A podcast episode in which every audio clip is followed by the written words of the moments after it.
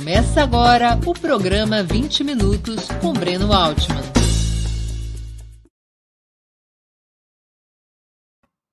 Bom dia. Hoje é 25 de julho de 2022. Estamos abrindo mais uma edição do programa 20 Minutos. Nosso entrevistado será Vladimir Safatli, filósofo, escritor e músico, professor da Faculdade de Filosofia, Letras e Ciências Humanas da Universidade de São Paulo. Ele é um dos mais destacados intelectuais do país. Entre outras obras, é autor de Cinismo e Falência da Crítica, publicada pela editora Boitempo, A Esquerda que não teme dizer seu nome, da Três Estrelas, e Só Mais Um Esforço, publicado pela editora Vestígio. Antes de começarmos a entrevista, queria lembrar a vocês que tanto o site quanto o canal de Ópera Mundi oferecem seu conteúdo de forma livre e gratuita. E assim sempre será feito. Mas para sustentarmos nossa atividade jornalística, é indispensável o apoio financeiro de nossos leitores e espectadores. Saco vazio não para de pé. Opera Mundi não é uma igreja, mas depende do dízimo dos seus leitores e espectadores. Este apoio pode ser dado de cinco formas. A primeira, através de uma assinatura solidária em nosso site, no endereço operamundi.com.br barra apoio. Vou repetir, operamundi.com.br barra apoio. A segunda forma de colaboração, inscrevendo-se como membro pagante no nosso canal no YouTube. Basta clicar em Seja Membro e escolher um valor no nosso cardápio de opções. A terceira forma de colaboração, contribuindo com Super Chat ou Super Sticker agora mesmo. A quarta forma, escolhendo a ferramenta Valeu, valeu demais, quando estiverem assistindo aos nossos vídeos gravados. A quinta forma, através do Pix. Nossa chave nessa modalidade é apoie.operamundi.com.br. Eu vou repetir, apoie.operamundi.com.br. A nossa razão social é última instância editorial limitada. Além dessas cinco formas de colaboração, lembre-se sempre de dar like, de clicar no sininho, de se inscrever no, no, nosso canal e de compartilhar nossos programas com seus amigos e nos seus grupos. São formas simples e gratuitas que nos ajudam a ampliar nossa receita publicitária. A mais eficaz de todas as armas contra as fake news é o jornalismo de qualidade. Apenas o jornalismo de qualidade coloca a verdade acima de tudo. E esse jornalismo que a Opera Mundi busca oferecer todos os dias depende do teu engajamento, da tua contribuição, do teu apoio financeiro. Bom dia, Safatli. Muito obrigado por aceitar nosso convite. Uma honra ter novamente sua presença no 20 Minutos. Bom dia, o prazer é meu, sempre à disposição. Antes de iniciarmos as perguntas, eu queria anunciar que iremos presentear dois dos espectadores do 20 Minutos de hoje. Cada um receberá, devidamente autografado pelo autor, um exemplar do livro Só Mais Um Esforço, de Vladimir Safatli, publicado pela editora Vestígio. Só mais um esforço, é, como chegamos até aqui, ou como o país dos pactos, das conciliações, das frentes amplas produziu o seu próprio é, colapso. Eu vou convidar a Laila, produtora do 20 Minutos, para explicar os detalhes da promoção. Bom dia, Laila. Conta para a nossa audiência, por favor, quem poderá ganhar os brindes e como. Bom dia, Breno, Safatli e a todos e todas que nos acompanham hoje. É, vai participar da dinâmica quem contribuir com Super Chat ou Super Sticker, que são as ferramentas que o YouTube disponibilizam aqui no chat ao vivo. Então, quem estiver assistindo pelo Twitter ou pelo Twitch, venham aqui para o YouTube. Quem estiver aqui no YouTube já pode deixar seus comentários ou seus stickers é, com super chat, super sticker aí, vai concorrer ao livro do Safatli. O maior valor garante um livro, né? É, já vai receber autografado aí. Então, vamos fazer as contribuições. Porque e, e esse maior valor pode ser com a soma de contribuições ao longo do programa. Sim, também, porque tem, tem muitas pessoas que vão contribuindo aqui e ali nós vamos somando, tá, pessoal? Nós fazemos as contas aqui. Então, é, dá para fazer bem um, uma espécie de leilãozinho mesmo. Fiquem atentos aí nas contribuições, vão vendo quem está fazendo a maior, quem quiser garantir de cara assim o seu livro. Porque todo mundo que contribui também participa de um sorteio no final do programa. Então, vocês têm até o final do programa para fazer as contribuições, mas não deixem muito para o fim, senão não vai dar tempo, né? É... Então, é isso. Façam suas contribuições com super chat ou super sticker aqui no YouTube de Opera Mundi, certo? Maior valor garante um exemplar autografado e todo mundo que contribuir vai participar do sorteio no final do programa. Certo? Tá bem. Obrigado, Laila. No final do programa você volta. Então é isso. Um exemplar autografado de Só Mais Um Esforço, de Vladimir Safatli, será presenteado a quem fizer a maior contribuição financeira, a maior contribuição via Superchat ou Super Sticker. Outro exemplar de Só Mais Um Esforço será é, sorteado entre os que contribuírem com qualquer valor. Safatli, a campanha eleitoral em curso parece contrapor, de um lado, as forças defensoras da Constituição de 1988, ironicamente lideradas pelo PT, que votou contra essa Constituição, a um campo de ruptura reacionária com a Sexta República, encabeçado por Jair Bolsonaro. Essa geometria política era inevitável ou foi uma escolha das forças de esquerda? É, eu acho, obrigado pela questão, Breno. Eu acho que de fato essa escolha ela foi uma escolha equivocada. Né? E por várias razões. A primeira, você mesmo levanta, ou seja, nós permitimos que as forças de ruptura fossem deslocadas todas para a extrema-direita, e o que fez com que a esquerda brasileira fosse a fiadora do pacto que produziu a Constituição de 1988. Eu lembraria o seguinte: essa Constituição, o processo constitucional de 1988 ele tem, entre outras características muito singulares, o fato da Constituição ela ter sido promulgada e imediatamente desconstituída. Hoje a gente tem mais de 100 uh, eh, emendas constitucionais que foram aprovadas. 100 emendas constitucionais nesse prazo de mais ou menos 30 anos dá mais ou menos três emendas por ano. Ou seja, a função verdadeira do Congresso Nacional até hoje foi desconstituir a Constituição de 88. E a Constituição de 88 chega completamente fragmentada, completa, uma colcha de retalhos. Eu lembraria, tem disposições legais da Constituição que nunca foram, nunca foram implementadas. Por exemplo, a, o, o, imposto sobre grandes fortunas, que é um imposto constitucional, e conseguiu ficar 30 anos em suspenso. Né? Existia nesses, nos áureos tempos né, do nacional desenvolvimentismo, você deve lembrar do Fernando Gasparian, que conseguiu aprovar o famoso teto, do, do uh, o teto de juros de 2%. E nunca foi, nunca foi aplicado. Né? Então, ou seja, essa Constituição ela foi uma farsa. Essa foi a questão. Ela foi uma farsa. Tudo aquilo que ela tinha de efetivamente uh, uh, importante certo? Foi objeto de, uma, de emendas, uma atrás da outra. Então, como nos colocar dentro dessa posição, eu acho que é alguma coisa que simplesmente é só o primeiro capítulo do processo onde a gente vai estar cada vez mais com a capacidade de transformação é, assodada, o que está acontecendo agora. Né?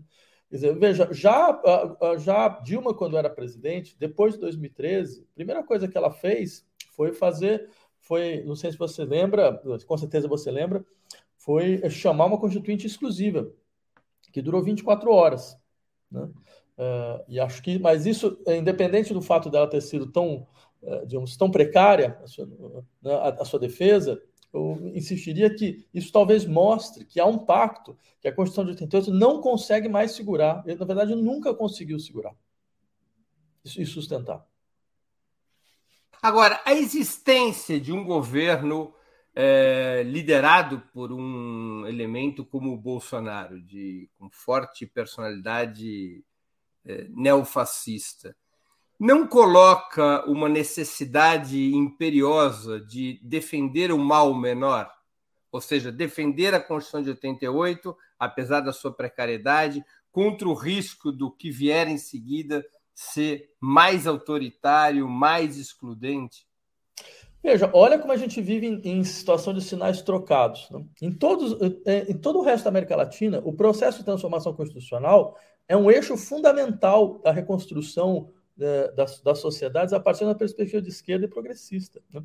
A gente viu o que aconteceu em várias situações, viu o que aconteceu na Bolívia, viu o que aconteceu no Equador, viu o que aconteceu no Chile, certo? No Brasil, você percebe, a tópica ela vem do sinal invertido. Eu insisti, a primeira coisa é entender como a gente chegou até aqui, né? Porque essa não é uma situação sustentável. É isso que eu queria insistir. Não se pode sustentar uma situação dessa por muito tempo. Você não pode simplesmente fazer. Você tem um, um, uma dinâmica política que, que vai ganhando força por ser uma dinâmica de ruptura, porque ela consegue vocalizar o fato de que aquilo que o processo de pactuação da Constituição de 88 prometia, ela não cumpriu e não consegue cumprir e não vai conseguir cumprir. Certo? Então, ou seja, a gente fica numa posição de ter que defender alguma coisa que, no fundo, é indefensável, por não ter alternativa melhor, por não ter correlação de forças melhores. Bem, é, isso é, é, um, é, uma lógica sem saída, é um jogo, é um jogo mal, mal posto, entendeu? Quer dizer, você, você tira do horizonte, é, é, é, ao invés de, de ir consolidando ou, ou, ir construindo um processo, nem que seja, não precisa ser agora, imediato, mas um processo no qual você vai aglutinar forças para impor uma transformação efetiva no quadro institucional brasileiro, você fica, na def... você fica completamente na defesa. Uma defesa que, desculpa, você vai perder. É uma questão de tempo, é só uma questão de tempo. Porque você não pode colocar as pessoas para defender alguma coisa cuja única justificativa que você está dando é o medo do que virá. É o fato de que não, mas o que vem é pior, está percebendo qual, onde a lógica a gente ficou? Não, não é que a gente está falando, não, é uma, é uma ótima Constituição, ela precisa, ela precisa ser de fato implementada. Não, ela, é, ela já nem é mais a Constituição que foi, ela está totalmente é, é desconfigurada, Certo? Ela não conseguiu realizar o que ela, o que ela havia prometido. Certo? E o que a gente vai fazer é simplesmente porque a gente tem medo do que vem da força constituinte que está sendo construída a partir da extrema-direita. É o pior de todos os cenários, eu diria. É o pior de todos os cenários. Por que, que você acha que existe no país, com força, um campo de ruptura reacionária, representado pelo Bolsonaro, mas não existe um campo de ruptura progressista? Que poderia ser representado pela esquerda. Por que nós estamos diante dessa disjuntiva ruptura reacionária e restauração da Constituição de 88? Olha, há várias razões para isso. A gente poderia passar um, um, bom tempo discutindo só esse ponto, porque eu acho que há, uma questão, há um, um processo multifatorial. Aí. Mas eu gostaria de levantar pelo menos dois elementos que me parecem muito importantes. Primeiro, porque a esquerda brasileira ela tem uma longa história, né? e de, dentro desse, dessa história, ela sempre se colocou, pelo menos um setor fundamental dela, sempre se colocou, na verdade, como uma esquerda de gestão, né? uh, muito mais do que qualquer outra coisa. Né? Uma esquerda que compreendia, afinal de contas, que o Estado brasileiro ele tinha uma função de transformação social e era possível utilizar o Estado brasileiro dentro de um grande acordo, de um grande processo de pactuação, que é a ideia do nacional desenvolvimentismo, para garantir um desenvolvimento mais equânime, mais igualitário. Né? É, eu acho que esse, esse modelo, que é um modelo que nasce lá do Vargas, do varguismo, ele ficou para nós. Mesmo que o PT tenha nascido como um partido uh, que antivarguista, de uma certa forma, essa não era, não era o horizonte, né? As tendências do varguismo foram para o PDT, foram para o Brizola, outra coisa. Alguma coisa disso foi se integrando dentro do processo de constituição da gestão da, da esquerda nos, nos 13 anos. Então, acho que isso criou um certo horizonte. Né? Um horizonte que fez com que a esquerda brasileira se tornasse a esquerda mais legalista do mundo, pura e simplesmente. Né? Uh, aquela para a qual, no final das contas, o que, o que nos resta, a gente vai ser o, o, grande, o grande fiadora, a última fiadora dos pactos da Nova República, no momento onde a Nova República acabou. Simplesmente ela não existe mais. Mas essa sua análise não tem uma contradição com o fato de, no Brasil, mais do que em qualquer outro país, nos anos 80, quando o neoliberalismo começa a ser implementado, aqui no Brasil surge uma força política com muita potência que era antagônica ao pacto de transição por cima, exatamente o PT? Sim, essa que é, essa que é a coisa que eu acho interessante do processo. Essa contradição é interessante. Você tem toda a razão. O PT ele não nasce dentro desse horizonte, mas ele é uma, eu diria que ele, ele vai se adaptando ao horizonte. E aí tem toda uma questão de, do que, que é um processo histórico que consegue obrigar os atores políticos a começarem a encarnar outras dinâmicas que não as suas dinâmicas que foram as originárias. Né? Eu lembro muito bem como o PT foi, foi, formado isso no, e, e, com certeza este não era o horizonte, tanto que o PT, por exemplo, ele, ele é o partido que não vota na, na no Tancredo. Né? Seus oito deputados não, não votam, pura e simplesmente. Né? Ele é o partido que tem uma que, que ele faz muito claramente a sua recusa em relação ao sistema de pacto que estava se constituindo. Né? Agora, a questão é o que acontece nesses 20 anos. E acho que isso é um dado muito interessante para a gente entender o tipo de transformação interna dos atores políticos em, em atuação. O que acontece quando a gente entra em atuação? Até um, eu diria que, como você tem uma tendência muito forte da história brasileira de configurar certos lugares, né? e um desses lugares é exatamente esse lugar de colocar a esquerda como afiadora de um processo através do qual o Estado Nacional ele vai poder ser o eixo fundamental do, da, do desenvolvimento, do desenvolvimento mais igualitário, mas esse, eh, esse desenvolvimento mais igualitário, ele parte do pressuposto que é possível você criar um pacto de base integrando os setores da burguesia nacional certo? e as classes desfavorecidas, ou pelo menos o setor organizado das classes favorecidas, essa dinâmica que acabou no, sendo encarnada mais uma vez, né, e dessa vez de longa duração, eu diria, ela mostrou o que ela é capaz de fazer. Ou seja, muito pouco, muito pouco. Só que depois disso a gente não conseguiu, a gente sequer teve um momento de parar e falar, bem, nós precisamos então de entender o que aconteceu e tentar repensar o que é a ação da esquerda brasileira daqui para frente. Eu diria, a esquerda brasileira, esse, é, esse livro que eu apresentei para vocês aí, o, o, Só Mais Um Esforço, esse, esse é uma das, essa é uma das teses do livro. A, não é só a Nova República que, a, que se esgotou, a esquerda brasileira se esgotou enquanto projeto. Então ela precisa reconstruir o seu projeto. Eu já tinha dito isso algumas vezes, quando eu falava, ah, a esquerda morreu. Não é que eu achava que, bem, então não tem nada a fazer, cada um vai voltar para casa.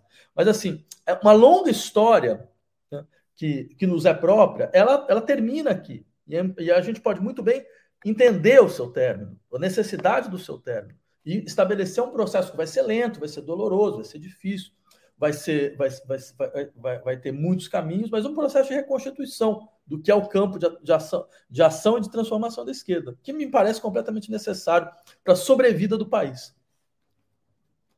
Mas, Vladimir, não volto aqui a, a, a dizer, não há uma provocação em dizer, de alguma maneira, que a esquerda morreu, ou essa etapa da esquerda morreu, é, num cenário no qual o ex-presidente Lula e o PT podem voltar ao governo já no primeiro turno?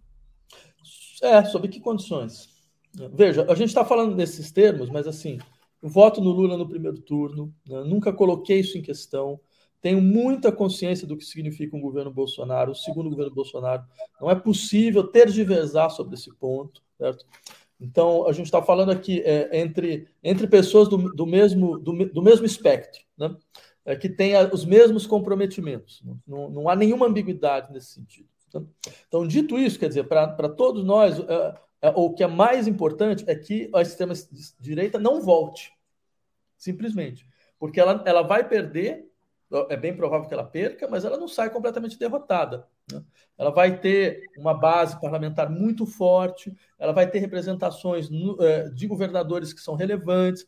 Você percebe, por exemplo, o Rio de Janeiro, que é, que é governado por um, por um sujeito que é, de, que é que é um miliciano, entendeu? É, é, a chance dele ganhar é enorme, mesmo depois de tudo aquilo que a esquerda fez. Que a esquerda fez. Toda, toda a confusão que foi feita, desculpa, aquilo foi uma confusão inacreditável, certo? que conseguiu enfiar até o César Maia na, na vice como candidato a vice-governador. Então, depois de tudo isso, ainda o resultado pode ser, pode, ser negativo, né? diz alguma coisa. Né? Eu diria, dentro dessas circunstâncias, a única, a única possibilidade de não voltar é, eu, eu, e esse ponto eu insistiria com todas as forças possíveis. A única forma de vencer o fascismo é fazendo circular as formas concretas de uma outra sociedade. Não tem outra forma, não tem outra maneira. Se o fascismo foi vencido historicamente lá atrás, nos anos 30, é porque existiam outras formas concretas de, de, de, é, de organização da sociedade em circulação. E isso dava. O que você quer dizer que foi o socialismo que venceu o fascismo e não a democracia? Ah, bem, ah, qual democracia? Qual delas? Quer dizer, a, a, a, veja, eu lembraria que as, as, os países que saem vitoriosos dessa luta são países que fizeram alianças profundas com os partidos comunistas na época. O Partido Comunista Francês, Partido Comunista Italiano, são, são, são, são eu diria, atores fundamentais deste processo de luta, de, não só de luta de vitória contra o fascismo, e de tentativa de, de, de civilização dessas sociedades posteriormente. Graças à força que eles tinham, você vai ter estado bem-estar, o mínimo de estado de bem-estar social, você vai ter certos pactos que seguram os interesses de acumulação eh, primitiva é, durante algumas décadas, certo? É isso, isso é o que dá uma certa configuração, mais um, o Estado social de mercado uh, alemão, por mais que tenha, tenha, todos os seus problemas. É impossível pensar ele sem, sem, sem esse tipo de pressão, pura e simplesmente. Então, diria, essa, essa possibilidade de fazer circular concretamente as formas uh, de uma outra sociedade é o que vai paralisar o fascismo no Brasil. Né? Só que este não, é, isso não está na pauta não está na pauta hoje. Deixa, pauta eu é uma, deixa eu fazer uma pergunta sobre isso.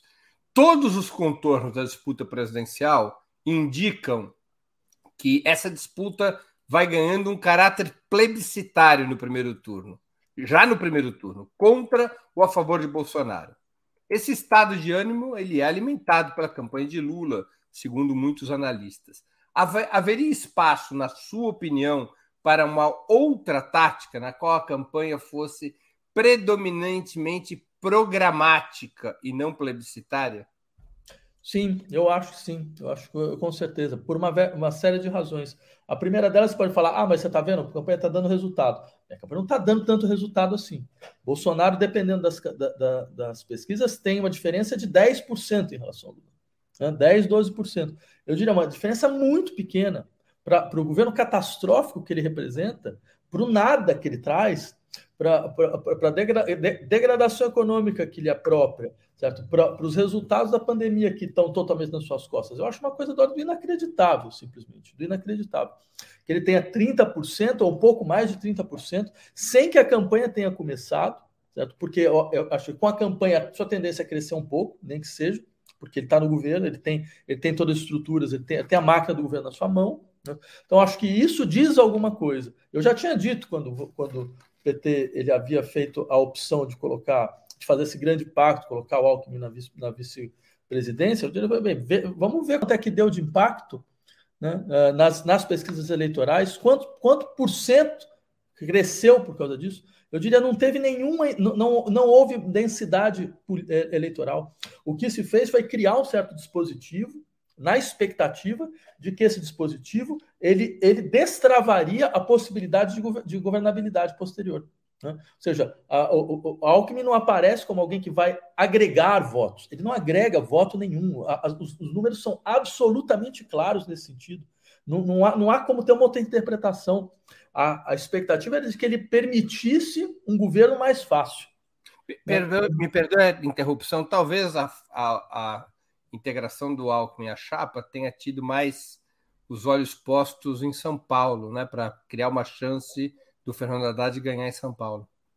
Pode ser, esse pode ser um, pode ser um, um, um argumento e pode ser um cálculo, esse é um cálculo possível, certo? Agora, eu só insistiria, para o que eu estava falando, para a campanha presidencial, agregação, o que se agrega é mínimo, né? é absurdo, de mínimo a nulo. Né? Mas isso, isso, no entanto, sinaliza uma trava. Uma trava que, por exemplo, um exemplo clássico dessa trava. O Lula foi lá, fez uma declaração sobre, não, a gente precisa rever a reforma trabalhista. Né? Uma semana depois, o Alckmin me chama e fala, não, quero ver que projeto é esse. E o projeto de discussão desapareceu. Desapareceu, sumiu. Né?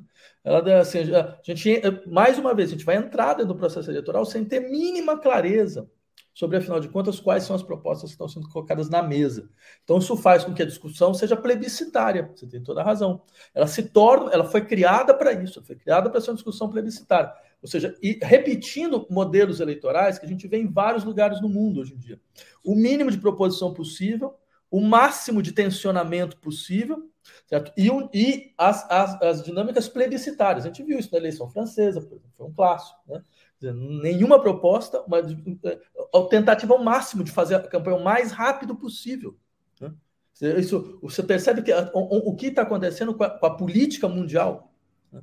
com o que a gente tinha chamado da, da, da capacidade de, de, de, mobilização, de, de reflexão sobre conflitos a partir da democracia liberal, Então, isso faz com que a esquerda tenha uma outra função hoje. A esquerda tem a função de politizar, repolitizar a política. Né? Porque nós estamos numa posição onde, onde exatamente por esse fato de em todos os lugares ela se desemboca como uma questão publicitária, não há mais política. Né? Então, e o resultado é, como não há mais política, o, que, o, o horizonte de ação vira a gestão do que, do que já está, do que está aí. Certo? O ajuste a respeito da gestão do que está aí. Então, a possibilidade mesmo de falar, não, mas nós temos um projeto radicalmente diferente, economicamente radicalmente diferente, socialmente economica, é, radicalmente diferente, é, culturalmente radicalmente diferente, certo? E a gente, vai, a gente vai lutar por ele, independente de isso não seja feito daqui a um ano, seja feito daqui a dois, mas esse é o nosso horizonte, a gente vai jogar a sociedade, a gente vai mobilizar a sociedade para ele, isso some. Essa Fatli, é, o teu livro Só Mais Um Esforço faz uma forte crítica dos pactos e das conciliações. Mas seria possível, ao mesmo tempo, na conjuntura presente, derrotar Bolsonaro e impulsionar uma ruptura com a ordem oligárquico-burguesa? Uma tática desse tipo, substituindo a atual frente ampla, por uma coalizão de esquerda densamente programática, como você propõe, não correria o risco de isolamento, como analisam alguns dos principais dirigentes da esquerda brasileira? Então, Breno, eu teria duas considerações a fazer. Primeiro é o seguinte: não foi por falta de pacto que o Bolsonaro chegou aí. Né? Não foi porque a gente foi incapaz de fazer pactos que o Bolsonaro chegou aí. Um, um exemplo entre vários outros, só para que a coisa fique um pouco mais concreta. Né? Fala-se muito da base de apoio do evangé eh, dos evangélicos com Bolsonaro. Fala-se muito da necessidade de, de, conversar, discutir e sentar com os evangélicos. Eu insistiria, assim, e a história não mente.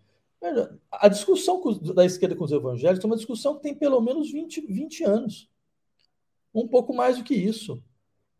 Tem, tem a idade do governo Cristóvão Buarque, quando era governador de Brasília, e que fez, que, que, que se não me engano, foi ele que fez um dos primeiros é, feriados evangélicos do Brasil. Ou seja, discutindo com os evangélicos. Isso é uma história da esquerda. A gente sabe, o, o Marcelo Crivella foi ministro da pesca do governo. Como é que não teve discussão com o evangélico? Não foi isso o problema. Talvez tenha sido até o contrário. Discussão demais. Porque eu diria, mais uma vez, não foi. Esta política que está sendo levantada agora, ela é a política que nós fizemos durante, durante duas, quase duas décadas. E o resultado dessa política foi o Bolsonaro. Isso é o que eu queria insistir. Então, é, é, ele é um dos, um dos, uma das, das causas do Bolsonaro é esta política. Não é só essa, mas não é a única causa, mas esta é uma das causas e é uma causa importante. Que causa é essa? Bem, Bolsonaro se coloca como a força de ruptura, como a força institucional dentro de um horizonte onde quem é o grande ator conciliatório é a esquerda, que tenta, durante, durante duas décadas, salvar esse, esse modelo de pacto, acreditando que você vai criar um sistema de ganha-ganha, todo mundo ganha, entendeu? E você vai conseguir, com menos fricção, numa espécie de reformismo fraco, mais seguro, você vai conseguir fazer o país avançar. Eu diria, isto não deu certo. Não é possível que a gente não, não consiga simplesmente entender que isso não deu certo uma vez, não vai dar a segunda vez. Muito menos agora, onde você tem uma sociedade muito mais cindida, muito mais antagônica do que há 20 anos atrás. E muito mais organizada do que, em seu antagonismo do que há 20 anos atrás. O movimento Cansei, você lembra? Quando ia fazer é, mobilização na rua, fazia com 50 pessoas. E ficava lá toda a imprensa desesperada tentando transformar 50 pessoas na rua em um fato. Entendeu? Hoje não é assim se o Bolsonaro chama a, a, a, os seus apoiadores para 7 de setembro, você pode saber, vai ter gente no dia 7 de setembro. Né? Então, uh, imaginar que nesse cenário você vai conseguir organizar um pacto, eu acho suicida, simplesmente suicida. Aí é o segundo ponto. O que se faz numa situação como essa? Eu diria, numa situação como essa, o que você faz é você fortalece e mobiliza o seu lado. Você não desmobiliza o seu lado. E, isso, e diga-se passagem, a extrema-direita sabe isso muito bem, tanto que ela consegue sobreviver consegue, consegue é, digamos, for, se fortalecer dessa forma. Mobilizar o seu lado significa você dar para o seu lado aquilo que ele está esperando de você. Ou seja, ele dá para o seu lado, ou seja, ou, ou, isso significa as pautas, as lutas, você está do lado deles nas lutas, certo? em todas elas, fortalecendo-se. né? Criando, você cria, de fato, você vai criar um antagonismo. É verdade. Não tem outra saída. Não tem saída por mar. Não tem revolução. Não tem mais revolução pelo alto. Não tem nenhuma saída mágica. Não tem nada. Isso não vai acontecer. Pode continuar tentando. Tudo bem. Né? A gente vai ver daqui a pouco mais, uma, mais um colapso. Tá bom. Eu posso. Assim, se a gente só vai mostrar nossa compulsão de repetição para o mesmo tipo de problema. Mas eu diria, me parece muito mais sensato e simplesmente uma coisa de análise social nos últimos 20 anos, entender a sociedade ela está num ponto antagônico, ela está num ponto de conflito. Nesse ponto de conflito, você tem que organizar os seus polos. Né? Já tem um polo organizado, não tem, o outro está completamente desorganizado. Não é o amor que vai vencer o ódio. Rapaz, se isso for. Bem, depende, amor para quê? Com quem? Já começa por aí. Assim, amor com aqueles que. Bem, primeiro, esse tipo de uso da, desse vocabulário é, a, a, emotivo dentro do campo político, eu acho, eu acho completamente despolitizador. Né? Eu não entendo o que, que isso está sendo feito aqui de, dessa forma. Né? Até porque eu lembraria bem, o ódio tem sua função. Por que não? Ele tem, tem, ele tem sua função, a, a ira tem sua função. Como dizia um outro Vladimir de origem russa. É, não, você pode voltar até o Antigo Testamento, se quiser, se quiser fazer uma gênese desse tipo. Não, isso nunca foi o problema, o problema não é esse. O problema é o que a gente tem para oferecer, é outra coisa. Né? E como a gente vai conseguir realizar isso. Né? Mais uma vez, eu insistiria, acho que a sociedade brasileira entrou num ponto de antagonismo. É necessário entender isso de uma vez e se organizar dessa forma. Vladimir, no final da Segunda Guerra Mundial, quando retorna à Itália, o líder comunista Palmiro Togliatti aprova a participação do seu partido, o Partido Comunista Italiano, em um governo burguês, com a presença e liderança dos grandes partidos burgueses, após a queda de Mussolini, separando a tática da frente antifascista do objetivo da Revolução Socialista, no que ficou conhecido como Giro de Salerno. Até então, os comunistas rechaçavam nos países capitalistas centrais qualquer governo de composição com a burguesia, admitindo aliança com os chamados partidos reformistas ou pequeno-burgueses, na lógica da Frente Popular. Mas a ideia era de que a Frente Popular era uma estratégia revolucionária e que a luta antifascista deveria abrir caminho para uma revolução socialista. Togliatti separa as duas coisas. Nascia a tática de frente ampla, por muitos saudada como uma contribuição fundamental para dar centralidade à questão democrática na estratégia de esquerda.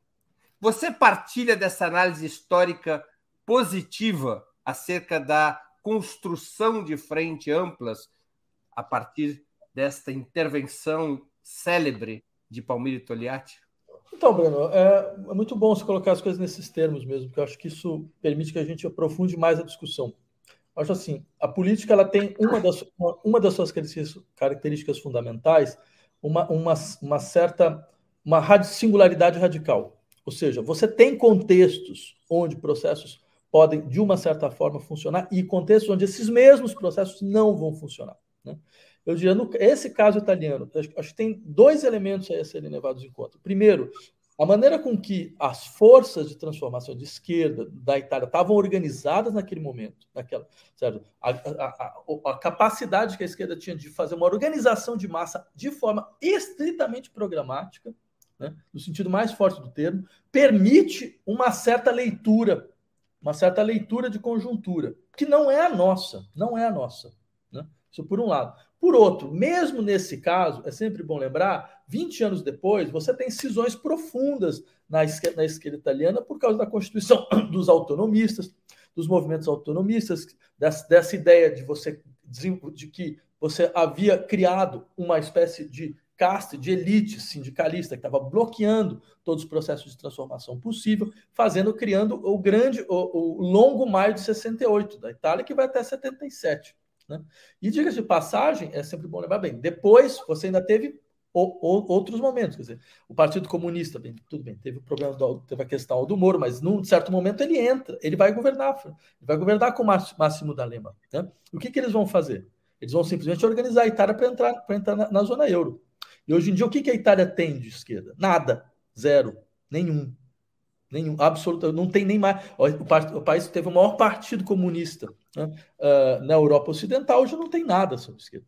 Então, acho, e tudo isso talvez diga alguma coisa sobre este momento. Né? Mas, mais uma vez, esse momento ele se analisa e se justifica dentro da, da relação estrita de forças que existia na, na, naquela situação. E no horizonte, e no acúmulo, e no processo que logo depois da Segunda Guerra permite com que você vai ter todos esses setores como setores fundamentais certo? de mobilização social, porque você tinha de fato uma, um, alguma espécie de, de possibilidade mesmo de realizar uma promessa que até então não tinha sido feita. Dizer, o Partido Comunista não tinha governado a Itália nunca. A, nosso caso é diferente, a gente governou por 13 anos. A gente tem um saldo, tem um passivo, tem um resultado.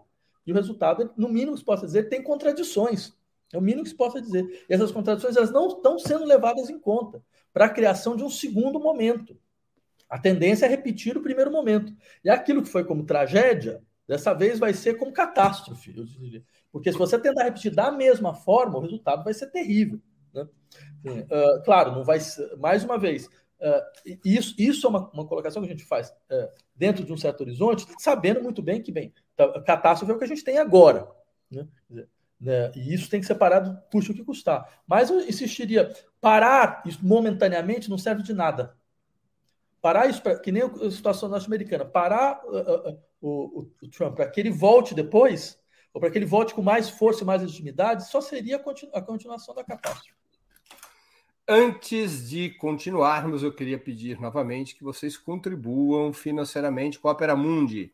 Há cinco formas de fazê-lo. A primeira é a assinatura solidária em nosso site, operamundi.com.br barra apoio. Repito, operamundi.com.br barra apoio. A segunda é se tornando membro pagante de nosso canal no YouTube. Basta clicar em Seja Membro e escolher um valor no nosso cardápio de opções. A terceira é contribuindo agora mesmo com o Super Chat ou Super Sticker. A quarta é através da ferramenta Valeu, valeu demais, quando estiverem assistindo aos nossos vídeos gravados. A quinta é através do Pix. Nossa chave é apoie.operamundi.com.br. Vou repetir nossa chave no Pix é apoie.operamundi.com.br. A nossa razão social é última instância editorial limitada. Lembro que hoje temos dois brindes para quem contribuir com o Super Chat e o Super Sticker. Quem tiver feito a maior contribuição através dessas duas formas, ao final do programa irá ganhar de presente o livro Só Mais Um Esforço, de Vladimir Safatli, devidamente autografado pelo autor. Um outro exemplar, também autografado, será sorteado entre todos os demais que tiverem contribuído com o Super Chat ou o Super Sticker. Portanto, façam a sua contribuição. Além de ajudarem a Opera Mundi a se fortalecer como um jornalismo que coloca a verdade acima de tudo, também estarão concorrendo a esse inestimável brinde, o livro Só Mais Um Esforço, de Vladimir Safatli, autografado pelo autor. Eu lembro mais uma vez: saco vazio não para de pé. O jornalismo independente, jornalismo de qualidade, jornalismo de ópera mundi necessita da sua ajuda para se sustentar e avançar. Nosso conteúdo é livre, é gratuito e assim permanecerá, mas é necessário um engajamento cada vez maior dos nossos leitores e espectadores. Não importa o valor, importa que haja uma onda crescente de contribuição, de apoio para que o jornalismo independente possa se desenvolver. Vladimir Safatli, um eventual terceiro governo Lula, na sua opinião, tende a construir ou a tentar construir um ambiente de conciliação de classes baseado na democratização da renda e do consumo, ou levará inevitavelmente à à exacerbação da luta de classes, pelo antagonismo histórico da burguesia brasileira contra quaisquer reformas, mesmo moderadas, que afetem a superexploração do trabalho, a dependência externa, o monopólio da terra e o controle do Estado. Então, Breno, eu diria o seguinte: acho que nós estamos dentro de um processo muito claro de degradação econômica, vinda, entre outras coisas, do fato de um, de um reforço do processo de acumulação primitiva no Brasil. A gente teve aí anos onde a classe trabalhadora teve derrotas, eh, teve derrotas históricas e anos nos quais a elite brasileira, a elite rentista brasileira, seu sistema financeiro teve ganhos absolutamente intocados. Né? Então, isso mostra, entre outras coisas, que, bem, dentro do processo de negociação, você vai ter que negociar com isso, você vai ter que negociar com uma elite que conseguiu defender muito bem seus interesses, entrou dentro de um processo ainda maior de acumulação, e que tem agora uma alternativa, que é, bem, se o governo tenta é, é, ir muito em direção a uma espécie de de reconstituição ou de constituição de políticas de combate à desigualdade, bem, eles, eles, eles vão ter a extrema-direita organizada, que defendeu os interesses deles até o fim e que, pelo menos nesse ponto, isso é claro, eles entregaram o que prometeram. Para esse setor da sociedade brasileira, eles entregaram tudo o que prometeram. Né? São pessoas que vão chegar para você e falar: olha, eu entendo muito bem o que o Bolsonaro significa, mas se Bolsonaro for embora, é, o, o, a, o, sindicalismo se fortalece. Isso vai criar problemas para a minha empresa. Né? Então, desculpa, isso, é, isso é a vida, entendeu? Então, ou seja, esse tipo de lógica é a lógica que está imperando. O que, que você faz quando você tem uma lógica nesse horizonte? Você vai tentar, então, cada vez mais negociar com eles, que se mostraram muito claramente inegociáveis. Eles se demonstraram inegociáveis. Né? Eles, o, o liberalismo latino-americano tem uma característica fundamental que é se precisar flertar com o fascismo, ele vai flertar. Eu chamaria isso do complexo de Vargas Llosa, entendeu? Flertar, sujeito... namorar, casar. casar. Se precisar, não tem menor problema. Vargas Llosa, ou seja, você pode ser uma pessoa letrada, estudada, viajada, sabe, falar várias línguas, ganhar um prêmio Nobel, sabe, saber, saber organizar seu jantar, ter lá sua biblioteca, você pode ter tudo isso. Entendeu?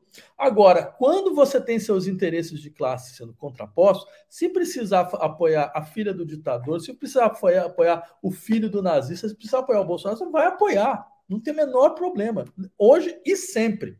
Então, dito isso, o que, que você precisa? Eu insistiria, não, tem, não vejo outra alternativa a não ser, de fato, você fortalecer um campo de proposições de esquerda que não está em circulação, só para só ter mais clareza a respeito do que eu estou querendo dizer. Veja, a gente conhece vários lugares no mundo onde você tem propostas que vão desde a transformação estrutural da sociedade até uma transformação do, do processo econômico. Por exemplo, uh, Estado paritário no Chile. Né? Estado plurinacional da Bolívia, processos que mudam radicalmente a forma, a estrutura de gestão de poder. Né? Bernie Sanders, que era, que era um, um pré-candidato do Partido Democrata, do Partido Democrata, tinha entre, entre as suas proposições que 20% da classe trabalhadora tivesse lugar nas, na, nos conselhos diretivos das, das médias e grandes empresas. Isso nem é, nunca foi discutido aqui. Né? França, que é um país social, que no máximo tinha uma social-democracia, conseguiu implementar 35 horas de, de, jornada de trabalho sem redução de salário. Aqui a gente teve um governo de sindicalista e a gente continua com 44 horas. Certo? 40, ou seja, essas coisas elas não podem ser expulsas como se fossem totalmente irrealistas. Irrealista é a realidade na qual a gente está atualmente. Irrealista é achar que a gente consegue sustentar essa realidade. Isso sim é realista. Só que para esse, esse outro, outro momento a gente, a gente não está se, não tá se preparando, não está sequer mobilizando as pessoas dentro dessa discussão, mostrando: olha, a nossa imaginação política não está travada, a gente é capaz de colocar em circulação uma série de. Por exemplo, na, em Berlim estava se discutindo lá tabelamento de, de, de aluguel. Você não pode passar de um certo valor e mais você não pode, você não pode ter um sujeito que tem 300 imóveis no, numa cidade. É completamente impensável, mesmo para os padrões, mesmo para os padrões capitalistas, isso é impensável. Não sei, dentro de um processo de acumulação, onde você tira a possibilidade de, de, de posse de, de nove décimos da população. Entendeu? Então, ou seja, é, é isso eu acho que a gente devia estar discutindo para, para se contrapor ao Bolsonaro. Essa que era a questão. A, a ideia síntese da eleição de Chaves na Venezuela e depois de Evo na Bolívia, uh, e também, em certa medida, Rafael Correa no Equador, foi a ideia de convocar, de abrir um novo processo constituinte, na lógica de romper com o Estado anterior e construir um novo Estado. Você acha que essa perspectiva de abrir um processo constituinte deveria ou poderia ser uma marca fundamental que deveria estar em circulação na campanha? Então, Breno, eu acho que a gente precisa de uma refundação institucional do país, isso é claro. Né? todas as estruturas uh, diretivas do país elas estão elas estão totalmente alteradas. O país não não está sequer dentro do horizonte de uma democracia liberal mais. Então, você tem dois tipos de golpe de Estado. Tem um golpe de Estado clássico, tradicional, você bota tanque na rua, e você tem um tipo de golpe que é uma espécie de autoritarismo furtivo, que é o que a gente está vendo na, na Hungria, do Orbán, a gente está vendo na Polônia, certo? que é exatamente esse processo do qual você vai paulatinamente degradando o que seria mesmo o horizonte da democracia liberal até o ponto que ele fique irreconhecível. Nós estamos nesse ponto irreconhecível. Seria importante entender, um, entender por aí. Um processo eleitoral onde a questão fundamental é você negociar com as Forças Armadas, onde as Forças Armadas elas se tendem a se colocar como um poder moderador do processo eleitoral, já demonstra que a gente está numa situação completamente alterada. Então, eu diria, de, é, a, o que é interessante a pensar é, tendo esse diagnóstico, então, o que nós temos como proposta em relação a isso? O que, que a gente tem dentro do nosso horizonte? Certo? Achar que a gente vai conseguir é, gerir este processo desta forma. Agora, do ponto de vista de uma refundação institucional, tudo bem, essa, essa nova república ela esgotou. Então, qual é a nossa fundação? Qual é a nossa proposição institucional? Mesmo que você não, não chame um, um processo constituinte agora, mas nem que você acumule, você percebe? Você acumula processo. Você vai acumulando, você vai fortalecendo uma dinâmica. Se você, se você não começa com o horizonte aqui, é claro que depois você vai. O que vai acontecer quando você, quando você entra dentro do governo? Você já chega lá embaixo. Nosso horizonte de expectativa está tão baixo a gente perdeu a capacidade de entender como um horizonte de expectativas é fundamental até para a organização das lutas de médio e longo prazo. Né? Mais uma vez, é um cálculo político. Se você se, você, se, se compreende que não, é impossível chamar um processo constitucional agora, né? Bem, tudo bem. Então, o que você faz? Você acumula processo para que isso possa se tornar possível. Mas nem isso está sendo feito. É, Vladimir, o Brasil voltará a correr riscos golpistas como fórmula da reação burguesa contra um governo que suspenda ou até revogue as reformas liberais, mesmo que um eventual governo Lula queira repactuar as relações de classes, esses riscos golpistas estarão presentes? E como se defender desses riscos? O que fazer Sim, de? Desculpa. Eu não, diria o seguinte: as Forças Armadas brasileiras elas já se colocaram como um grande ator político. Né? Elas retornar, retornar, retornaram à cena política de maneira muito clara. Elas não vão sair no dia 2 de outubro, independente de qual seja o resultado. Imaginar que elas vão simplesmente voltar aos quartéis e dizer, olha, desculpe, desculpe aí, gente, na verdade, uh, a gente, nosso lugar é outro, eu acho completamente abstrato e irreal. Elas se colocam, é, elas são um problema hoje para a sociedade brasileira. A primeira coisa seria entender por que, por que, que nós chegamos nesse ponto.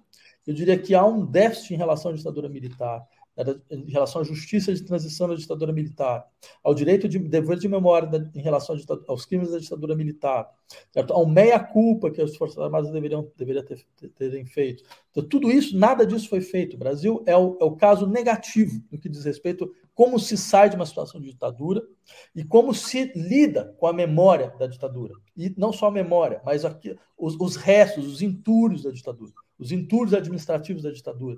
Um exemplo entre vários outros. O Brasil é um país que até hoje tem uma polícia militar. Claro, essa polícia militar ela veio de antes da ditadura. Só que na ditadura ela ganha uma outra função. Né? E essa função faz com que, entre outras coisas, a gente seja um país onde é, é o único país da América Latina onde você tem mais casos de tortura hoje do que na ditadura. Porque a polícia militar foi montada para isso.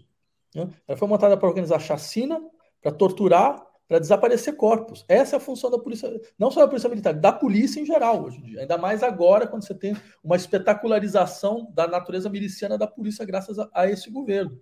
O que, que, a gente vai fazer com isso? Não vai continuar do mesmo jeito? Vai propor mais um UPP, que você deu que deu, deu hiper certo? Ou a gente vai, vai compreender que um dos elementos políticos centrais do Brasil é desmontar esse tipo de Estado onde a gestão da morte se torna o seu elemento central para setores maiores da população, que é um Estado predador para a maioria da população e é um Estado protetor para uma minoria. O que nós vamos fazer com isso? O que, que nós, a gente tem consciência do que isso significa? Do tipo de, de eliminação completa de qualquer relação de cidadania que representa esta função do Estado? fazendo com que a relação do Estado com os setores fundamentais da sociedade seja uma relação de medo e seja uma relação de recusa, o que fortalece claramente todo o sistema de, de reorganização de, de, de, vários setores a partir do crime, por exemplo. Claro, com um Estado como esse nas suas costas, essa, isso se torna uma, uma, uma opção racional, simplesmente, porque é um sistema de autodefesa, entre outras coisas. Né? Então, eu diria, dentro desse horizonte, é, que isso é um, isso é um legado desse processo, eu diria. Né? Que é, uh, agora, mas você colocou outra pergunta também, que é, sim, mas o que fazer já que você tem uma tendência uh, de sublevação que perpassa um pouco a nossa história, né? uh, em vários, sobre vários momentos. Eu lembraria o seguinte: lembra como o Juscelino lidou com isso? Juscelino teve dois casos de sublevação no seu governo. Como é que ele, como é que ele lidou? Ele criou Brasília. Ele criou um processo de mobilização geral da sociedade, certo? através da possibilidade, da potencialização do horizonte utópico que organizava a sociedade brasileira. Certo? E com isso, bem, tudo bem. Esse, ele conseguiu governar. Eu diria, bem, isso talvez nos diga alguma coisa. Qual seria a nossa atual Brasília? Então, essa é uma boa questão. Essa é uma boa questão. Né? Dizer, eu diria, você percebe, por mais que a gente possa ter questões, mas Brasília tem, tinha, um elemento, tinha, elementos interessantes, que era reorganização completa do, do, do espaço brasileiro, é, uma, uma, integração é, através, através de, de uma de, de, um, de, um, uma modernização que não era só modernização, mas também era uma construção estética do país. Né? Afinal de contas, você teve, você teve uma associação in, in, inaudita entre poderes de Estado e os, setores mais evoluídos da arte nacional, né? dizer, potencializando a nossa capacidade de imaginação. Né? Com, todos os problemas que isso possa ter, que nós sabemos muito bem, acho que não é uma questão de levantar, mas eu diria, talvez isso seja um elemento importante dentro mesmo da capacidade desse país sobreviver.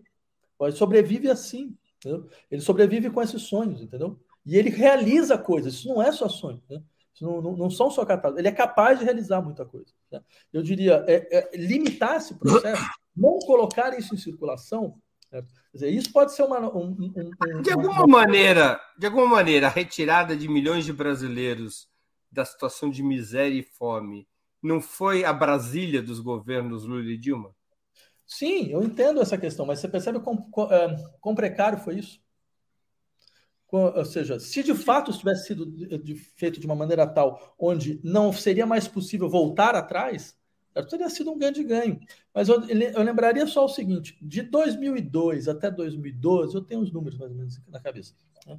2002, 2012, 2013, 95, 93% dos empregos que foram criados nessa época eram empregos que pagavam até um salário e meio mínimo.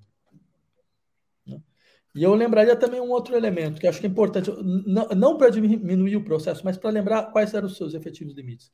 Né? Em 2013, que é um pouco auge dessa dinâmica, uh, o Brasil, ele, o índice Gini do, do Brasil volta aos padrões de 1960. Ou seja, todo esse esforço foi ter no, no final do seu processo um índice de desigualdade que nos recolocava nos anos 60. Né? Então, isso demonstra o limite, eu diria, dessa dinâmica. Eu acho que seria importante, a partir daí, falar, então, como é que a gente aprofunda de verdade esse processo? Se essa vai ser a, nova, a nossa nova Brasília, né? se a constituição de uma sociedade igualitária, de uma igualdade radical, sobre todos os níveis, sobre o nível econômico, sobre o nível social, sobre o nível cultural, de raça, de gênero, é o, é o nosso elemento fundamental. Então, como fazer para defender isso? E como fazer para dizer isso claramente? Este é o nosso horizonte. Nós vamos criar uma sociedade igualitária. E um país que é o país mais desigual do mundo. Vladimir, muitos argumentam que somente esse gradualismo aplicado pelo Lula, de se avançar lentamente, é que pode desarmar a contra-revolução burguesa. Que toda vez que se acelera as mudanças, você coloca o país numa situação de confronto e a esquerda perde. Portanto, só haveria saída com o gradualismo. Como você responde a essa tese? Olha, eu respondo com aquela frase do Einstein que dizia: burrice, na verdade, é você continuar fazendo a mesma coisa, você vai ter resultado diferente. Sim, eu acho assim, a gente tem um processo histórico, a gente fez isto. Nós fizemos uma opção gradualista. E este é o resultado da opção gradualista. Nós levamos um golpe.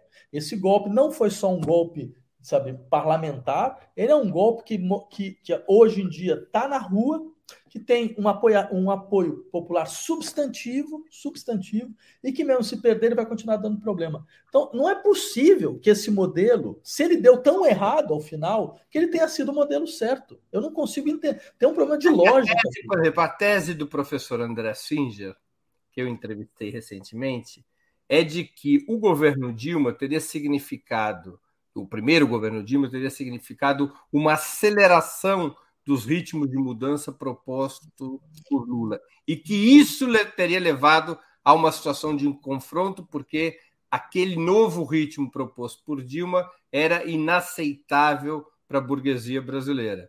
E, portanto, isso explicaria o porquê de, no atual momento, haver uma nova recomposição ao redor do gradualismo dos governos Lula. Veja, eu diria o seguinte: o André acho que é um dos grandes intérpretes que nós temos da realidade nacional, alguém que fez um trabalho absolutamente uh, impressionante. Eu acho que ele foi ele o responsável pela constituição mesmo da ideia do lulismo. Né? Então, uh, dito, se a gente já tra trabalhou juntos, eu tenho uh, uma, uma, profunda admiração e respeito por tudo aquilo que ele faz. Mas eu diria o seguinte: eu não é a leitura que eu faço do governo Dilma. Longe disso, longe disso. Não acho que o governo Dilma ele, ele é um momento de aceleração desse processo que se inicia com o governo Lula, muito pelo contrário. Certo? Acho que dizer, é, o, o, o, que se usa muito para justificar essa leitura é o momento em que a Dilma vai tentar cortar os spreads bancários. Né? Que, seria, que seria esse momento no qual uh, o sistema financeiro perde a confiança nela né? e começa então a ver que, é, que não, não, tem, não tem como negociar com esse governo. Eu diria, ela faz essa proposição e uma semana atrás ela volta Certo? Quer dizer, é, ó, não, não tem nenhum, não tem, não tem veio estatista nesse governo. Eu não consigo achar um governo que conseguiu fazer ampliar os processos de privatização branca, amplia os processos de concessão. Lembra qual foi a discussão? O próprio André concorda comigo. Lembra qual foi a discussão de, de, sobre, sobre, a maneira com que eles fizeram os, os leilões do pré-sal? E o que, que, foi, o que, que foi dito à época? Certo? Quer dizer, o, o, o tipo de entrega que foi que, que, que, tinha sido explicitada, pensa que esse é um governo que acelera o processo, aí eu, tenho, aí eu vou ter problemas de entender o que significa pura e simplesmente aceleração. talvez, tenha, talvez eu precise entender movimentos de outra forma. Porque é, eu diria o contrário, ele se esgota. Eu acho que, na verdade, o que a Dilma pensou era que ela podia ser a, o Brezhnev do lulismo, entendeu? Aquele que ia, é, aquela que ia, de uma certa maneira, jogar um jogo já ganho, que era só você você continuar, de uma certa, de uma certa forma, respeitando aquilo que tinha sido colocado anteriormente. Eu não vejo ruptura alguma nesse, nesse sentido. Né? Então, não acho que foi a aceleração que criou isso. Acho que, na verdade, o gradualismo não seria um antídoto à contra-revolução. Eu diria o seguinte: este modelo ele tem um nome técnico. Esse modelo é o modelo do populismo de esquerda latino-americano. Né? É um modelo onde você ganha tempo. O Wolfgang Seck tinha uma colocação muito boa. São modelos onde você procura comprar tempo. Né? Você compra tempo de que forma? Jogando os conflitos para frente. Só que tem um problema. Chega uma hora que o conflito chega. Por exemplo, chegou uma hora que o conflito chegou. Se você teve em 2013 2.050 greves, é porque tinha gente descontente. É porque tinha, tinha um processo de descontentamento social que estava se consolidando através do sistema, do sistema de expectativas que nós criamos. Eu diria, este modelo ele tem esse problema. Ele é um modelo que ele, se, ele produz estagnação em médio prazo. Ele produz, ele produz movimento em curto prazo e estagnação em médio prazo. Né? Eu, eu insistiria muito nesse, nesse ponto. Ao invés de pensar no, nas virtudes do gradualismo, eu insistiria, talvez isso que a gente chama de gradualismo é um tipo de modelo que tem dois momentos que tem um momento de aceleração e tem um momento de estagna estagnação. E a gente não sabe o que fazer com esse momento de estagnação. Por que, que ele tem um momento de estagnação? Porque você compra, você compra tempo, você joga os conflitos para frente. Quando o conflito chega, você não tem estrutura para lidar com ele. Você não sabe como lidar com ele. Né? E acho que foi isso que aconteceu. O, o, o governo do PT durou demais. Foi isso. Durou demais. Foi o primeiro momento dentro de um processo democrático quando você teve uma, você teve uma continuidade de poder por 13 anos, em democracia. Né? Então, isso fez com que a, as contradições desse modelo estourassem na, no, no, próprio governo. Normalmente ele ia estourar no, em, no, em outro governo, entendeu? Com, de outro grupo. Só que não foi isso que aconteceu. E, e, o que, por outro lado, nos obriga então, a pensar, então, como é que a gente lida com essa estagnação?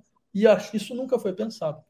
Criando um pouco essa, essa ilusão. Não, mas na verdade, quando a gente tentou radicalizar, é, é, foi quando o processo quebrou, ou a Dilma não era capaz de, saber, de continuar a grande negociação, porque ela era uma péssima negociadora, certo?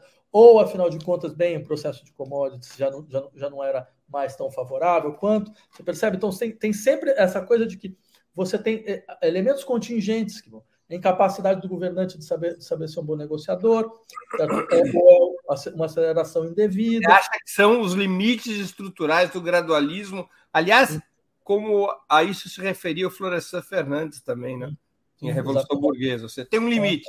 A burguesia brasileira não aceita ir além desse limite. Exato, exato. Não. E, e esse é um dos limites. Você colocou muito bem tem não só o limite do próprio processo de desenvolvimento que vai sendo constituído pelo governo, e o limite de até onde a, burguesia está disposta a negociar. Porque qual era o segundo momento desse, desse modelo? Era você estabelecer um processo. Eu diria, você teria várias saídas, entre elas uma saída social-democrata clássica, que poderia dar sobrevida ao modelo. A saída social-democrata clássica era você criava um sistema de taxação mais justo e mais elevado, que você capitalizava o Estado e permitia o Estado fazer o que não estava conseguindo fazer. Né? dar um sistema de saúde, dar um sistema de educação de verdade, impedir que as pessoas que tinham subido né, na, na, dentro desse processo da nova classe média continuassem, porque o que aconteceu foi elas subiram e começaram a gastar com a educação privada. Lembra, por exemplo, quando aqui a gente teve a ocupação nas escolas secundaristas em São Paulo, né, e o, o, argumento do senhor Alckmin era, mas não tem mais aluno, por isso que eu estou fechando eh, sala de aula. E era verdade. Não tinha mais aluno. Por quê? Porque aqueles que progrediram fizeram aquilo isso é muito interessante, porque mostra o que é a sociedade brasileira mesmo. Primeira coisa que as pessoas começaram a ganhar, a subir de vida, fizeram, elas tiraram o filho da escola pública e botaram na escola privada. A Finlândia, quando começou a enriquecer nos anos 60, resolveu esse problema proibindo a existência de escolas privadas. É, que fosse, entendeu? A gente, você Ela percebe. a gente não pode ter escola privada. É, essa era uma saída. Ou outra saída era você criar um sistema público robusto né, que, que puxasse as pessoas para dentro do sistema público ao invés de tirá-las. Você tem institutos federais de educação, do de ensino médio, que tem um nível elevado, muito elevado. Só que eles são, são poucos os institutos. Por que não, então, capitalizar o Estado para fornecer, para fornecer institutos federais no Brasil inteiro, fazendo com que você entrasse no segundo grau já entrasse no sistema público? Né? dizer, eu só insisto nessas coisas para dizer o, o, o, a contradição se dá, entre outras coisas, porque essa capitalização é impossível. Ela é impossível. O Estado não consegue se capitalizar dessa forma. Por quê? Porque você tem a burguesia nacional que, tá, que, que, que não aceita. Simplesmente não aceita. Ela não ia aceitar. Se você colocasse uma discussão sobre taxação, sobre aumentar o imposto de renda para a elite para 35%, sei lá, né? se a sair de 27 para 35, você pode imaginar o que, o que ia acontecer. Né? Então, ou seja, já sabendo o que vai acontecer e já sabendo que é isso que você precisa fazer, né? então, qual, onde é que está a nossa preparação para tanto? Para este momento onde a estagnação aparece? É, eu tenho aqui uma pergunta de um espectador nosso, que eu quero agradecer, o Caê Cavalcante, que contribuiu com o Superchat que a contribuição do CAE sirva de exemplo aos demais. Agora é hora de contribuir firme com Super Chat e Super Sticker, até para poder participar do sorteio do nosso brinde, o livro do professor Vladimir Safatli. É, o CAE pergunta: Safatli, acredita que haja algum projeto de reestruturação da formação dos militares por parte do Lula ou do PT? Olha, se existe, eles nunca colocaram isso em discussão para a sociedade. Né? Ninguém nunca viu. Agora, acho que você toca um ponto fundamental mesmo, né? que é como as Forças Armadas elas conseguiram, desde o fim da ditadura militar, preservar o seu discurso de salvação nacional. Preservar seu discurso salvacionista, formando novas gerações de militares a partir desse discurso. Né? Ao invés de, de, de, de se reconciliar reconciliar com as expectativas nacionais, como aquilo que eu tinha dito, feito meia-culpa, é, isolado setores que, que colaboraram claramente com a ditadura militar, colaboraram de forma orgânica com a ditadura militar, e mais do que isso, colaboraram no sentido mesmo no, daquilo que seria o porão da ditadura militar. Gente como Augusto Heleno estava vinculado ao Silvio Frota, que era só a, a pior de todas as linhas da ditadura militar. Né?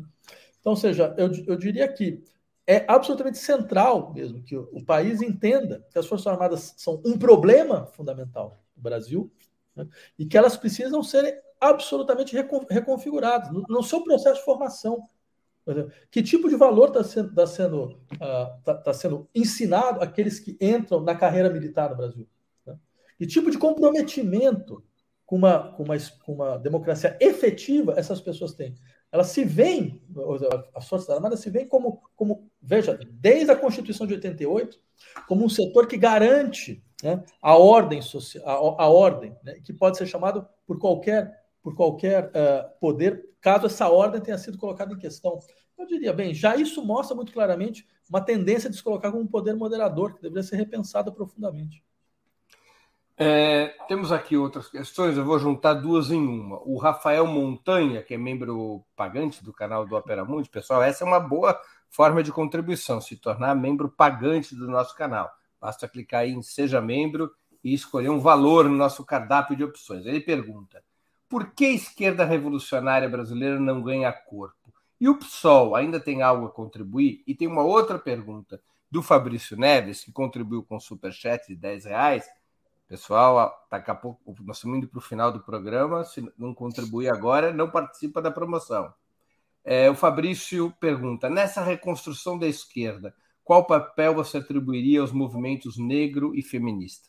Então, tá. faça um combo aí de duas perguntas para uma resposta. Tá, não, que eles são perguntas interligadas. Eu acho bom a gente estar discutindo essas questões.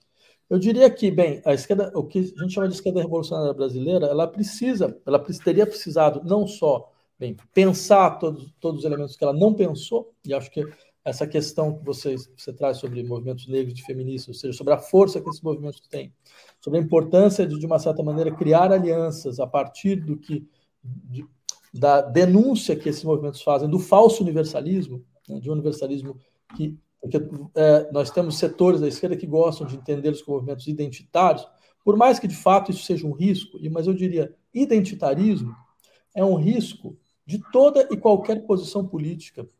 Né. Eu diria mesmo o marxismo tradicional tem um risco, corria risco identitário. Maneira, basta lembrar a maneira como a gente tratava a classe proletária como se fosse sabe, uma classe efetiva, como se fosse. Assim, então a gente falava da cultura proletária, a gente falava do Estado proletário, certo? esquecendo o elemento fundamental que está tá presente no Marx, que é a classe proletária é uma classe negativa por excelência. Ela é uma classe negativa que, quando ela se realiza enquanto tal, ela elimina a própria noção de classe. Tá? Ela não funciona mais como classe, simplesmente. Né? Então, eu diria, se identitarismo é um risco geral, eu não vejo por que aplicar só, só a um modelo de luta social. Então, começa por aí. Né? Segundo elemento, eu acho que, de fato, mais uma vez, essa, essas lutas têm um potencial universalista real. E esse potencial universalista é que precisa ser, de fato, trabalhado. Né? Quer dizer, que potencial universalista? São lutas que falam a universalidade real não existe e não existiu até agora. Né? É impossível a universalidade, universalidade real se você tem processos de violência de classe de gênero, por exemplo, e de raça, que se perpetuam, se perpetuam de uma maneira completamente autônoma. Né? Então, dito isso, por isso, por exemplo, quando você teve é, experiências, como, voltando, como essas, do Estado plurinacional, do Estado paritário, me parecia um, um ganho importante em relação a, a, a, como integrar essas lutas dentro de uma reconstrução fundamental das instâncias de poder. Segundo ponto, por que, que a esquerda revolucionária não consegue ter hegemonia? Eu diria, acho que tem, tem, mais uma vez várias razões. E uma delas é porque normalmente as estruturas de esquerda é, de esquerda revolucionária brasileira são extremamente autoritárias e duras. Né? Elas, elas, elas são pouco convidativas nesse sentido. Né?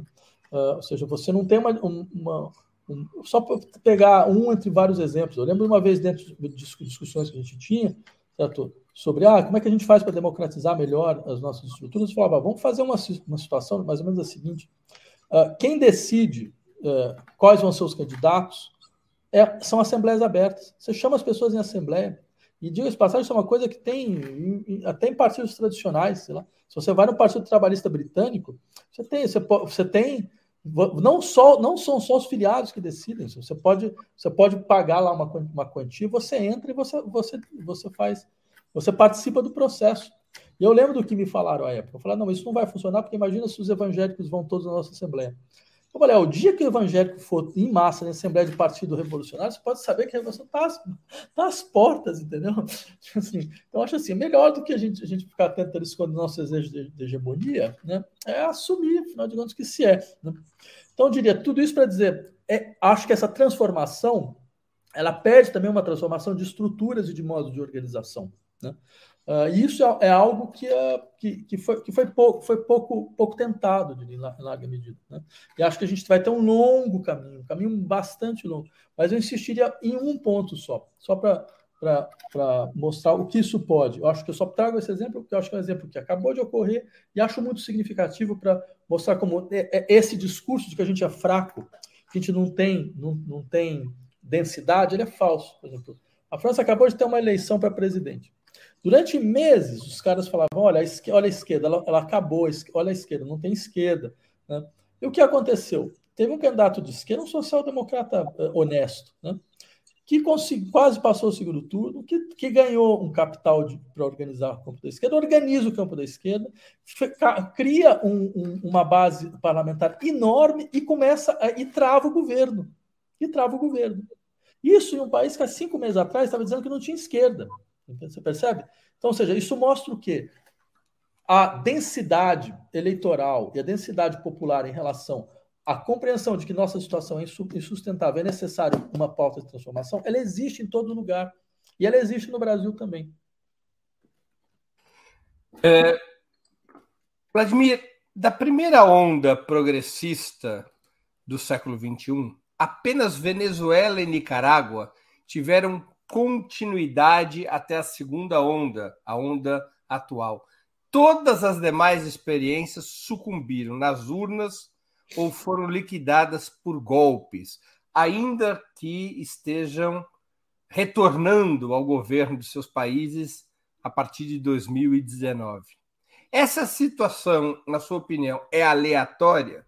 Os casos Venezuela e Nicarágua, ou haveria alguma explicação comparativa possível? Então, Breno, uh, talvez aí a gente tenha uma divergência. Quer dizer, eu, eu, não, eu não entendo a Venezuela e a Nicarágua de forma positiva. Acho que os casos são extremamente negativos. Né?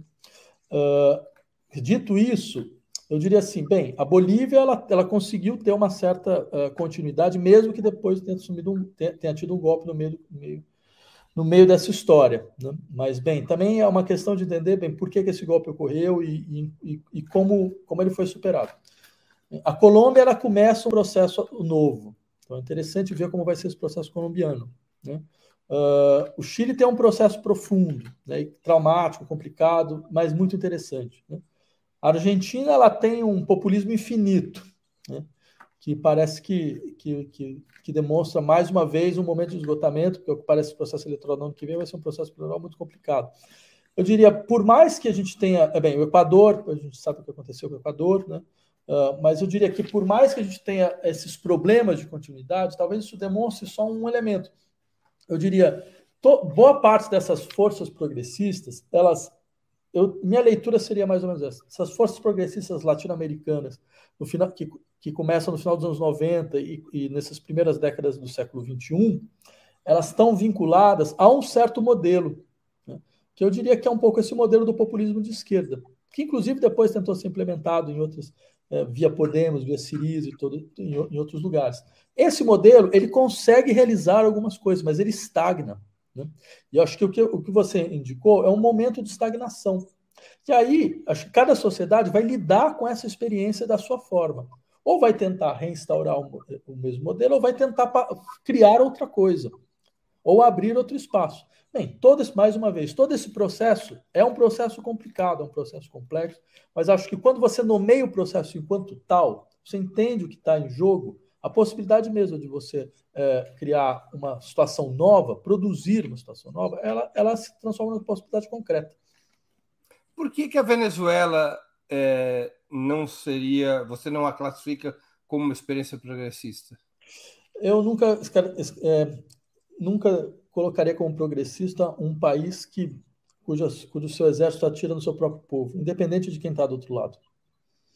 Acho que aquele, nesse no momento onde você teve aquelas manifestações, você teve mortos, é, ou seja, esse, esse, esse, essa forma de, de reação vinda do governo, acho que isso deixa claro muito bem um ponto. Por outro lado, você tem, por mais que você tenha problemas de bloqueio econômico, bem, há, há, que, há questões é, de consolidação de um núcleo dirigente, que eu que acho que já vinha desde o Chaves, já vinha desde o militarismo do Chaves, que eu teria várias colocações a fazer.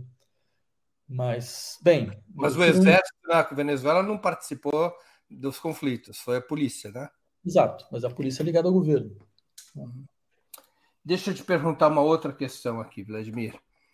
Governos progressistas sem maioria parlamentar, como ocorre no Peru e no Chile, são colocados sob extrema pressão e obrigados a crescentes concessões à burguesia. Esse parece ser o caso no momento do Pedro Castilho, que talvez já tenha passado de armas e bagagens para o lado da direita, como tinha ocorrido com Lênin Moreno no Equador. É o caso do Alberto Fernandes, há uma crise, uma cisão interna do peronismo por conta das concessões que Alberto Fernandes fez ao Fundo Monetário Internacional, e é também o caso de Gabriel Boric no Chile, ainda que todas essas sejam situações distintas entre si.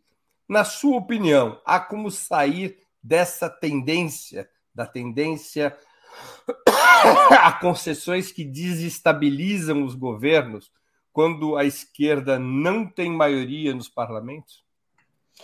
Então, eu diria duas coisas. A primeira delas é, de fato, você tem esse tipo de problema, principalmente nesses governos latino-americanos. O caso peruano ainda é o caso mais dramático, acho, porque isso já aconteceu no Peru outra vez, né? Já aconteceu com Olantumala, que foi, teve mais ou menos o, me, o, o mesmo destino. Né? Uh, eu diria, como segundo, no segundo ponto, é o seguinte: a extrema-direita tem algo a nos ensinar a esse respeito. Né? Porque em situações onde você é pressionado pelas, por forças institucionalizadas que você, que, que você não controla, você mobiliza o seu, o seu campo popular. Né? E não é isso que acontece nessas, nesses governos. Né? E não é isso que acontece nessas situações. Eu diria que o caso chileno tem um elemento a mais, porque tem um processo constituinte. Né? Uh, e o processo e, e, o pro, eu diria o projeto constitucional é um projeto extremamente impressionante. Eu tava, eu terminei a leitura da Constituição do projeto constitucional esse final de semana e tem tem pontos de, de extrema inovação jurídica é, institucional. Né? Então, mas a gente não sabe qual, é o qual vai ser o resultado uh, do dia 4 de setembro. Né? Mas aprovado, eu acho que você cria uma outra dinâmica né, social, que passa, que, que, que, que, passa do governo, que não é uma dinâmica, mais uma vez, que não vai, vai ter como coadjuvante central o governo.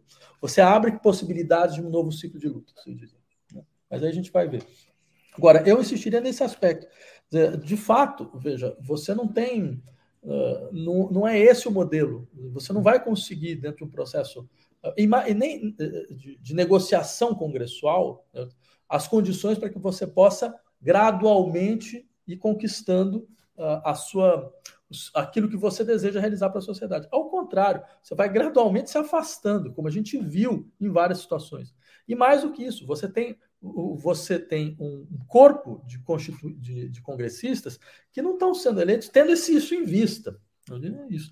Não, você não tem, não tem em vista isso, não. A gente vai estar lá para tentar uh, ampliar a pauta do debate, forçar a imaginação política? Para fazer com que você tenha, você tenha lutas efetivas e conflitos efetivos dentro da discussão constitu... Constitu... É, congressual. Não é esse o horizonte. É o mínimo que se possa dizer. Vladimir, qual a influência sobre a esquerda mundial, na tua opinião, do novo quadro internacional de escalada na polarização entre o Ocidente capitalista, liderado pelos Estados Unidos, e a aliança sino-russa? Esse cenário torna mais fácil ou mais difícil o ressurgimento de uma esquerda que não teme dizer o seu nome? Então, eu acho que essa polaridade é uma polaridade anterior do, processo de acumulação capitalista. Né? É impossível pensar no capitalismo europeu sem, sem uh, a energia fóssil russa. É ela que estava subvencionando. E eu diria mais, é um processo, é um processo extremamente orgânico. Né? Uh, é impossível pensar no desenvolvimento capitalista atual sem a China, né? como, como o, o matriz fundamental uh, de produtora de mais-valia. De mais -valia. Então, eu diria, eu, eu, não vejo, eu não vejo nenhuma, não vejo que tem uma alternativa aqui. Eu acho que, na verdade, são simplesmente os dois lados de uma mesma moeda. O, o, o, processo de consolidação né, do capitalismo nos países centrais exige esses governos, né, são governos de cunho autoritário, e, e como, como associados, como sócios. O que aconteceu, meu ver, no, no, caso russo, é que o, o, o Putin, entendeu bem, se, enquanto sócio, eu, eu tenho minha área, minha área de influência e eu quero que minha área de influência seja respeitada. Né? Uh, e, e, foi, e aconteceu o que a gente viu. Né? Aconteceu o que aconteceu. Agora, eu diria, no, no nenhum, não há modelo em, em, em contraposição nesses casos. Né? Há, uma, há uma, uma espécie de tensão em direção a um, a um, a uma, um, no, um, um novo, um novo horizonte de partilha. É isso. Um horizonte de partilha, processo de acumulação. Né? E é claro, eu, eu, imaginava muito claramente que a Rússia ia fazer isso em algum momento. Né?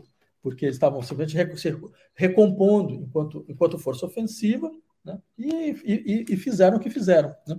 Agora, eu insistiria, uh, bem, por isso eu, eu, não, eu não tenho nem a leitura uh, de que uh, se trata de, de, um, de uma espécie de, de expressão máxima do irracionalismo do Putin, alguma coisa parecida. Infelizmente, isso é completamente irracional, isso, isso é a coisa mais triste do processo.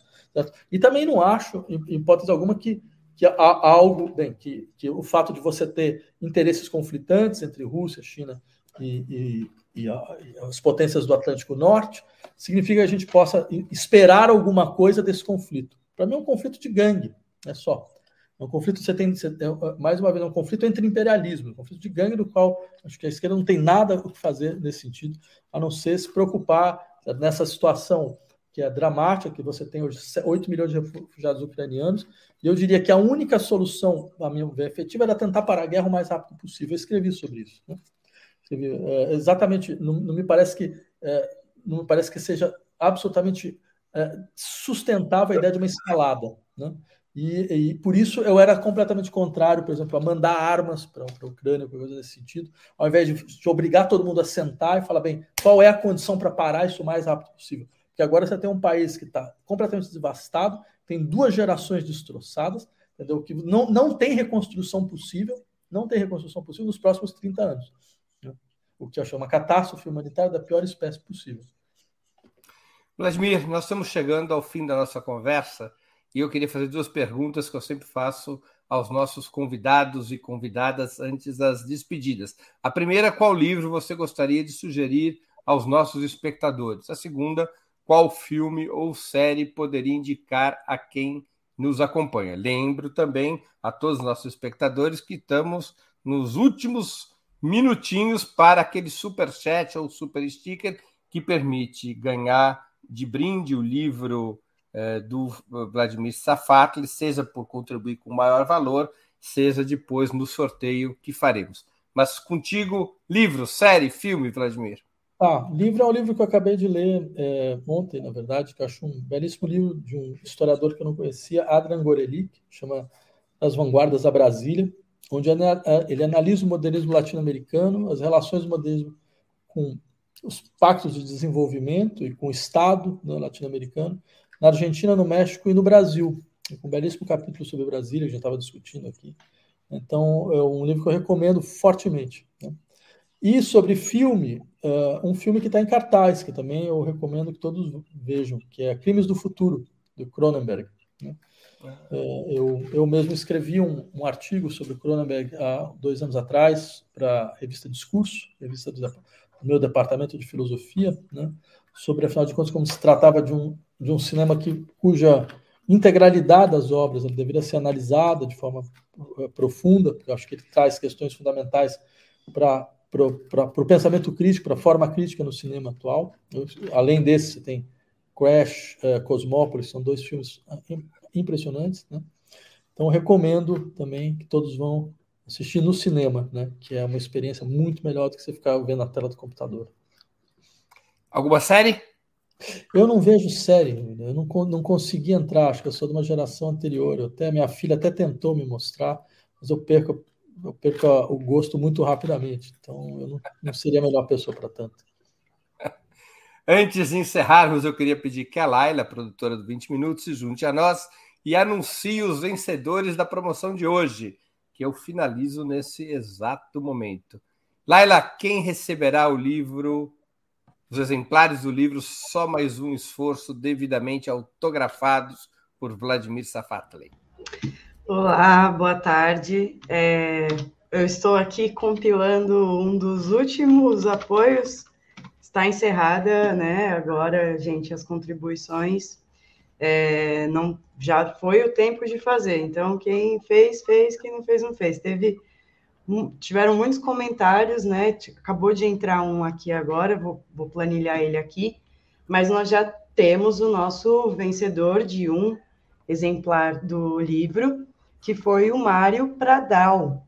Ele fez duas contribuições. A primeira contribuição já foi de um altíssimo valor, e a segunda também, e na somatória ninguém conseguiu bater. O pessoal já estava aqui nos comentários assim Ih, perdi o livro. É, é, mas, assim, e falando que o Mário Pradal é um grande apoiador do jornalismo independente, do jornalismo crítico, né? De qualidade. Esse foi um dos comentários dele. É, e teve mais um aqui para cima já. É, é, vamos ver se eu acho aqui. Mário, você tem que escrever para a gente, tá?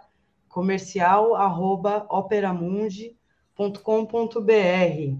Vou colocar aqui na tela, enquanto eu não acho o seu outro comentário. É, então, não esqueça, Mário, por favor, é, escreve para a gente aí comercial@operamundi.com.br. É, informa direitinho o seu endereço, com CEP, com tudo bonitinho, tá? O primeiro comentário do Mário foi apoio total à avaliação de conjuntura do Vlad, Vlad já com é, sobre a Constituição e sua progressiva destruição. É, então, agradecemos mais uma vez a parceria da Vestígio, do Grupo Autêntica, do Safat, nessa dinâmica aqui com a gente hoje. Então, pessoal, aguardem aí, nós vamos é, fazer o sorteio agora.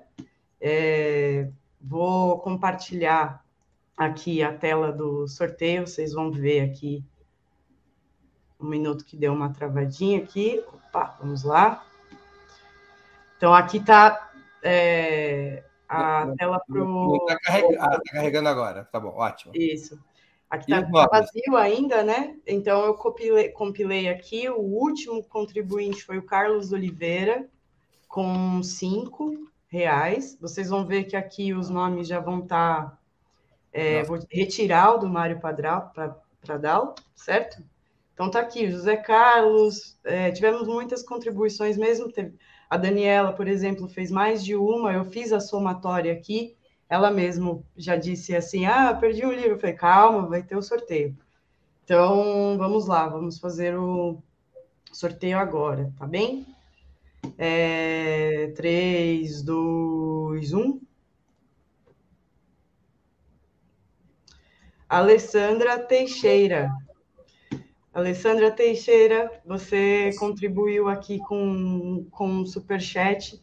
É, por favor, escreva para comercial@operamundi.com.br. É, deve ter, acho que foi um super sticker da Alessandra, se eu não me engano. Já foram muitos, né, é, ao longo do programa. E não sei se eu vou conseguir achar aqui, mas por favor, Alessandra, Tá é, escreva para nós, tá? Comercial arroba operamundi.com.br. Também tivemos novos membros no canal, agradecemos o Sérgio, é, é, entre e outros membros que também se, tor se tornaram, outras pessoas se tornaram membros hoje, certo? Obrigado, Laila. Então, os vencedores da promoção foram Mário Pradal e Alessandra Teixeira. Escrevam para comercial.operamundi.com.br www.vladimir.br, passem os dados para receber os livros autografados.